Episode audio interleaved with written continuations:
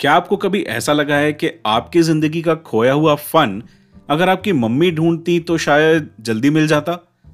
या फिर से गलत लड़के के प्यार में फंसने पर अगर इस बार पापा कान मरोड़ के सजा देते तो शायद गलती जल्दी समझ आती? धूल चढ़ती खुशियों को शेल्फ पर सजाने से पहले अगर नीचे अखबार बिछा लिया होता तो सफ़ाई आसानी से हो जाती। लिमिटेड चीज़ों का अनगिनत इस्तेमाल हो या फिर अनगिनत सपनों पर लिमिट लगाने की आदत?